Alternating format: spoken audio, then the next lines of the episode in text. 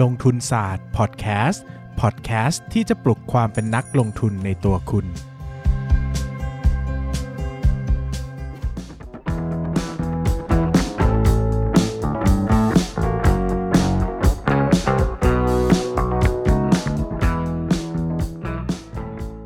วัสดีครับ ยินดีต้อนรับเข้าสู่รายการลงทุนศาสตร์พอดแคสต์รายการที่จะมาชวนทุกคนพัฒนาความรู้ด้านการเงินและการลงทุนไปด้วยกัน วันนี้นะครับก็มาเป็น episode ที่เหมือนทำเพื่อตัวเองเป็นหลักนะครับ เพราะว่าคำถามที่จะพูดถึงวันนี้เป็นคำถามที่มีคนถามบ่อยมากนะครับ พอมีคนถามบ่อยมากเนี่ย ผมก็ทำ ทำมาตอบคำถามเลยอะเอาง่ายๆก็คือหมายถึงว่าเวลามีใครสงสัยอะไรเงี้ยผมจะได้อะเอาอันนี้ไปเลยนะครับ ก็จะได้ไม่ต้องพิมพ์ตอบยาว เพราะว่าเป็นคำถามยอดฮิตมากนะครับ เนื่องจากจะโดนถามประมาณวันละครั้งเป็นอย่างต่ำนะครับ เพราะว่าตัวผมเองเนี่ยแนะนำให้คนดูคลิปคุณกวีชูกิจเกษมเยอะนะครับ ซึ่งคุณกวีชูกิจเกษมเนี่ยเขาจะสอนประเมินมูลค่าหุ้นด้วยวิธี DDM นะครับ Dividend Discount Method ซึ่งซึ่งตัว DDM เนี่ยมันเป็นมันเป็นวิธีการประเมินประเมินมูลค่าหุ้นที่ง่าย เข้าใจง่ายเนอะแต่แต่มันแบบ มันมีจุดอ่อนหลายอย่างเหมือนกันนะครับ ที่มันหลายครั้งมันใช้ไม่ได้ หรือว่ามันเป็นสิทธิจุดที่จะต้องรู้นะครับ ดังนั้นเนี่ยผมก็เลยจะมาสรุปให้ฟังว่าเฮ้ยมันเรื่องที่คุณจะต้องรู้ก่อนจะไป DDM อะมีอะไรบ้าง เช่นจุดอ่อน ความเหมาะสม ข้อควรรู้อะไรเงี้ยนะครับ ก็จะแบ่งมาเป็นข้อๆให้ฟัง ข้อแรกนะครับก็คือคุณจะต้องทราบก่อนว่าใช้คำว่าคุณแล้วดูห่างเหินจัง เราจะต้องทราบก่อนว่า DDM เนี่ยเป็นวิธีที่ประเมินมูลค่าหุ้น โดยเอาเงินปันผลรวมตั้งแต่ปัจจุบันจนถึง forever นะครับก็คือช่วงเวลาระยะอนันต์ ดังนั้นเนี่ยมันต้องเป็นหุ้นที่มีอัตราการปันผลที่ค่อนข้างสม่ำเสมอ แล้วก็ส่วนใหญ่นะครับจะไม่ได้อยู่ในในเฟสที่เติบโตมากนะครับเพราะหุ้นที่อยู่ในกลุ่มที่เติบโตมากเนี่ยมักจะปันผล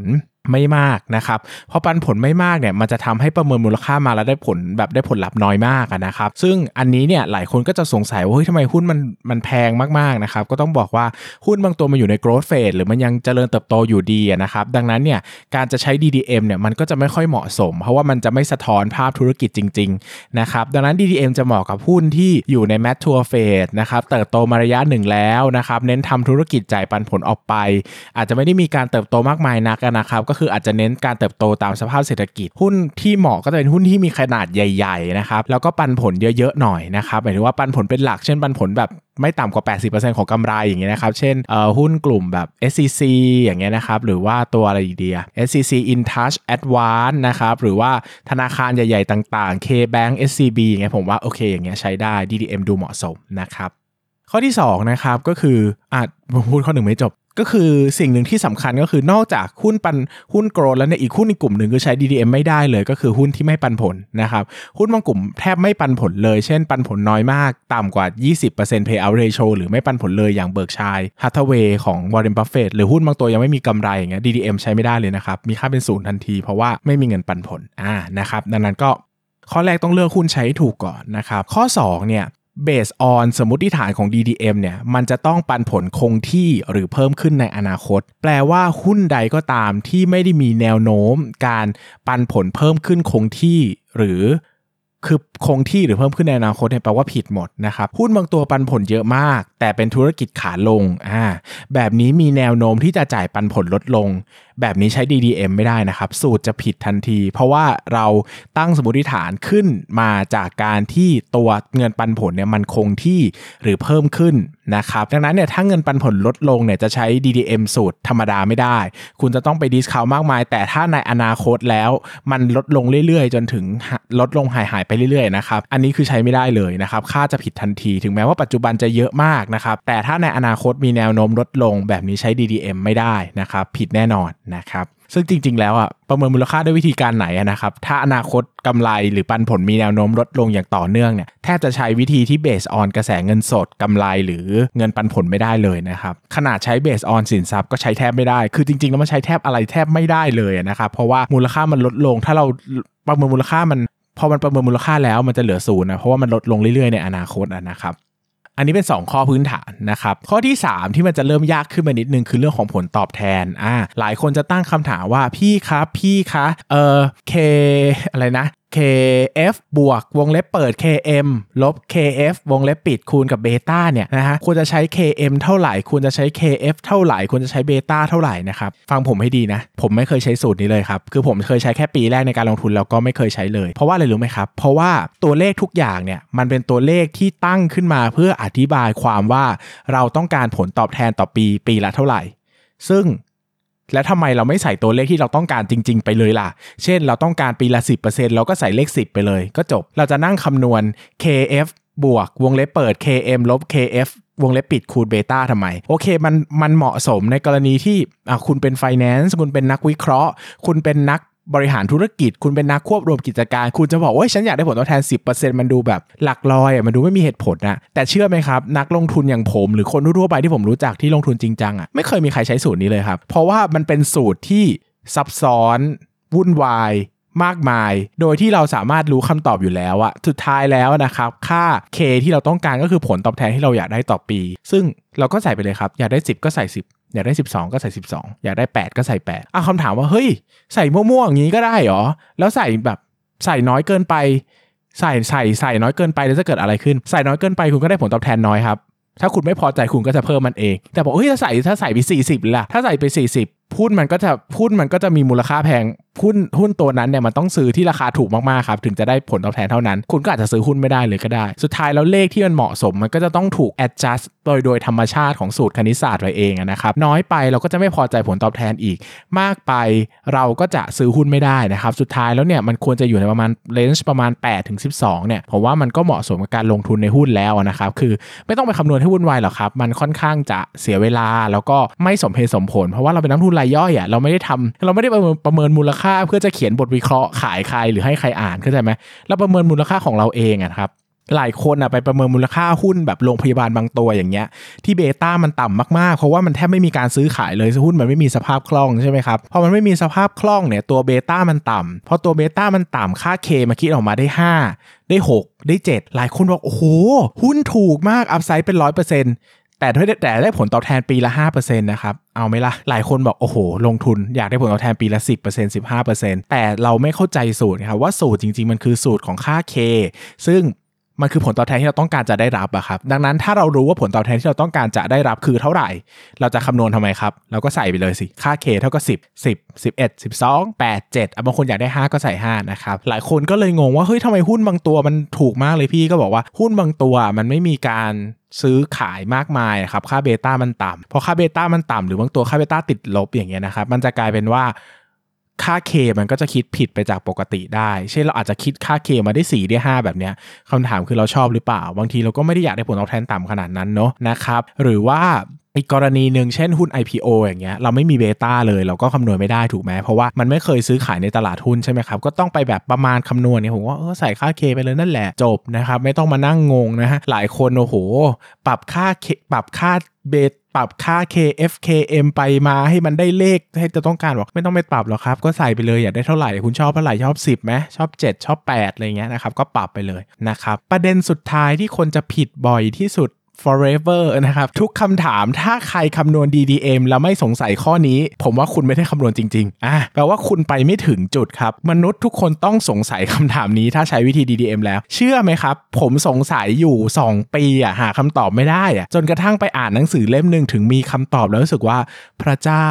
นี่คือสิ่งที่ฉันตามหามานานแสนนานทำไมฉันเพิ่งได้อ่านหนังสือเล่มนี้ทำไมฉันถึงหลงมัวเมาอยู่ในเป็นไส้เดือนตาบอดในเขาวงกดดึบๆไปเรื่อยเปื่อยแล้วหาคำตอบไม่เจอ 2 ปีครับกว่าจะเจอคำตอบ นั่นก็คือว่าทำไมประเมินมูลค่าแล้วติดลบอ่านะครับ price เท่ากับ d price เท่ากับ d 1หารด้วยค่า k ลบ g นะครับ price เท่ากับ d 1หารด้วย k ลบ g ส่วนที่ทำให้มูลค่าติดลบคือ k ลบ g ครับ หลายคนเนี่ย k ลบ g แล้วติดลบ เช่นผลตอบแทนต่อปีได้ 7 แต่ growth ได้8อ่าหลายคนคิด growth จากอะไรคิด growth ได้จากเอ่อ ROE คูณด้วย1ลบ payout ratio เนอะนะครับซึ่งหุ้นบางตัวเนี่ย ROE มันมันสูงนะครับ payout ratio มันต่ำค่า growth มันก็เลยมหาศาลนะครับ ซึ่งถามว่ามันผิดตรงไหนนะครับคำตอบคืออย่างนี้ครับคำตอบคือ growth ที่แท้จริงไม่ควรจะมากอ่าทำไมนะครับทำไม เพราะว่าจริง ๆ แล้วเนี่ยนะครับจริง ๆ แล้วเนี่ย G ตัวเนี้ยไม่ใช่ G ระยะสั้น อ่า มันเป็น G ระยะยาวจนถึง Infinity หรือจนถึงระยะอนันต์ อย่างที่ผมบอกไปตั้งแต่ตอนแรกนะครับ ว่าสูตรของ DDM เนี่ย มันคำนวณจนถึงระยะเวลา Infinity ดังนั้นถ้าเราแบ่งช่วงเวลาแยก เช่น คุณคิด discount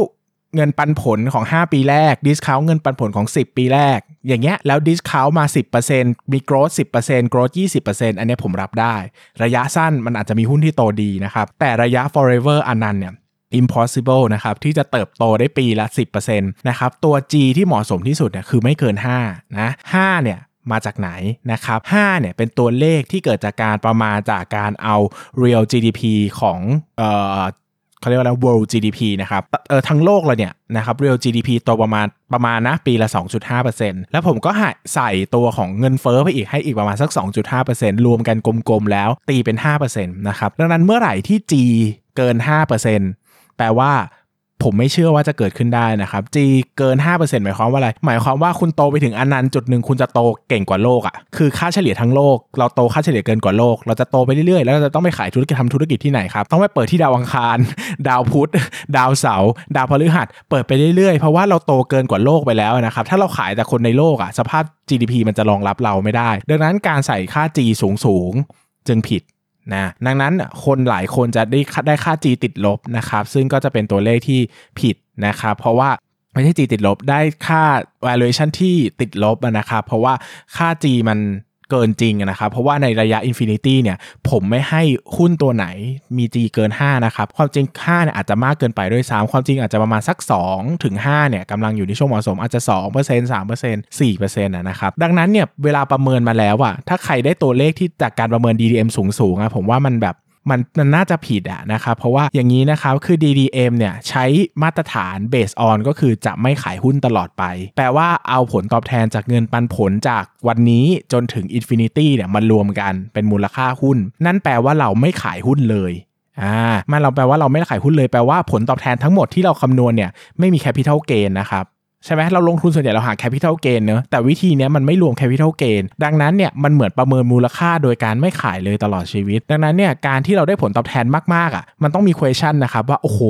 ได้ผลตอบแทนปีละ 10%จากเงินปันผลอย่างเดียว เราต้องซื้อที่ที่ที่ที่มันถูกมากๆนะครับเราถึงจะทำได้แบบนี้ผมเห็นด้วย ดังนั้นเนี่ย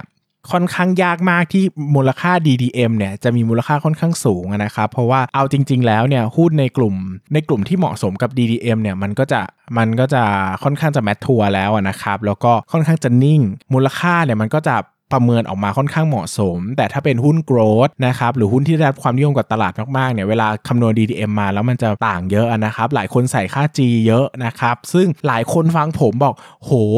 เนี่ยเราจะเชื่อได้ไหมอยู่ดีๆ มาบอกว่า G ไม่เกิน5งั้นเราใส่ G 5ทุกตัวได้ไหมก็คำถามคือ G คุณโต5จริงหรือเปล่านะครับ G คุณโต5แปลว่าคุณต้องโตเก่งมากเลยนะ หรือว่าถ้าใครไม่เชื่อผมนะครับให้ไปอ่านหนังสือที่ชื่อว่า The Little Book of Valuation นะครับหรือว่าแปลเป็นไทยก็คือการประเมินมูลค่าหุ้นนะครับเรื่องนี้อัศวะดาโมดารันนะครับซึ่งเป็น professor การเงินด้านการประเมินมูลค่าหุ้นที่ดังที่สุดในโลกเนี่ยเขียนไว้อย่างชัดเจนเรื่องค่า G ที่มากเกินไป แล้วผมก็มาแบบยูเรกาในวันที่ผมอ่านหนังสือเล่มนี้ ซึ่งผมใช้ผมเลิกใช้ DDM ไปหลายปีแล้วครับผมจึงเพิ่งมาค้นพบว่า เออมันมีเหตุผลอย่างนี้อยู่ข้างหลังนั่นเอง ซึ่งผมไม่เคยเข้าใจมาก่อนเลย แล้วตัว G ตัวเนี้ยใช้หมดกับ DDM ใช้กับ PE ใช้กับเอ่อ earning power value ใช้กับ discount cash flow ใช้กับเกือบทุกวิธีนะครับ ดังนั้นสิ่งที่คนผิดมากที่สุดคือใส่ค่า G มากเกินไป ดังนั้นจะใส่ค่า G ลงในการประเมินมูลค่าหุ้นเสมอจงถามตัวเองว่า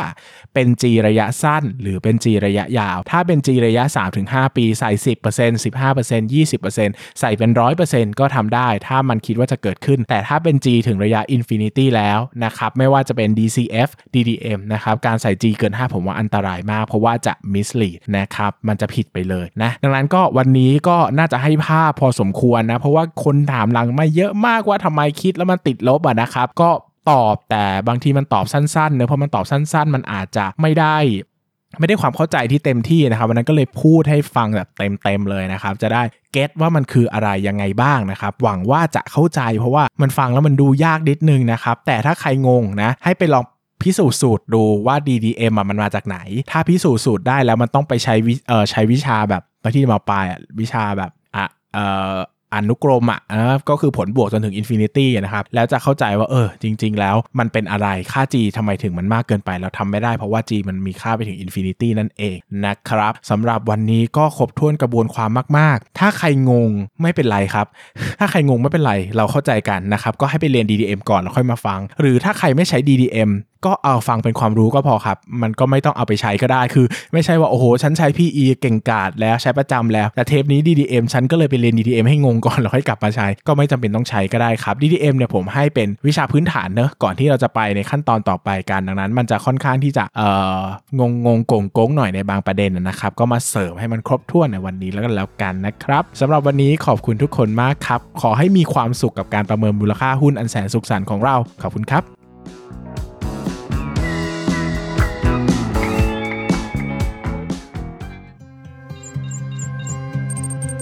อย่าลืมกดติดตามลงทุนศาสตร์ในช่องทาง podcast player ที่คุณใช้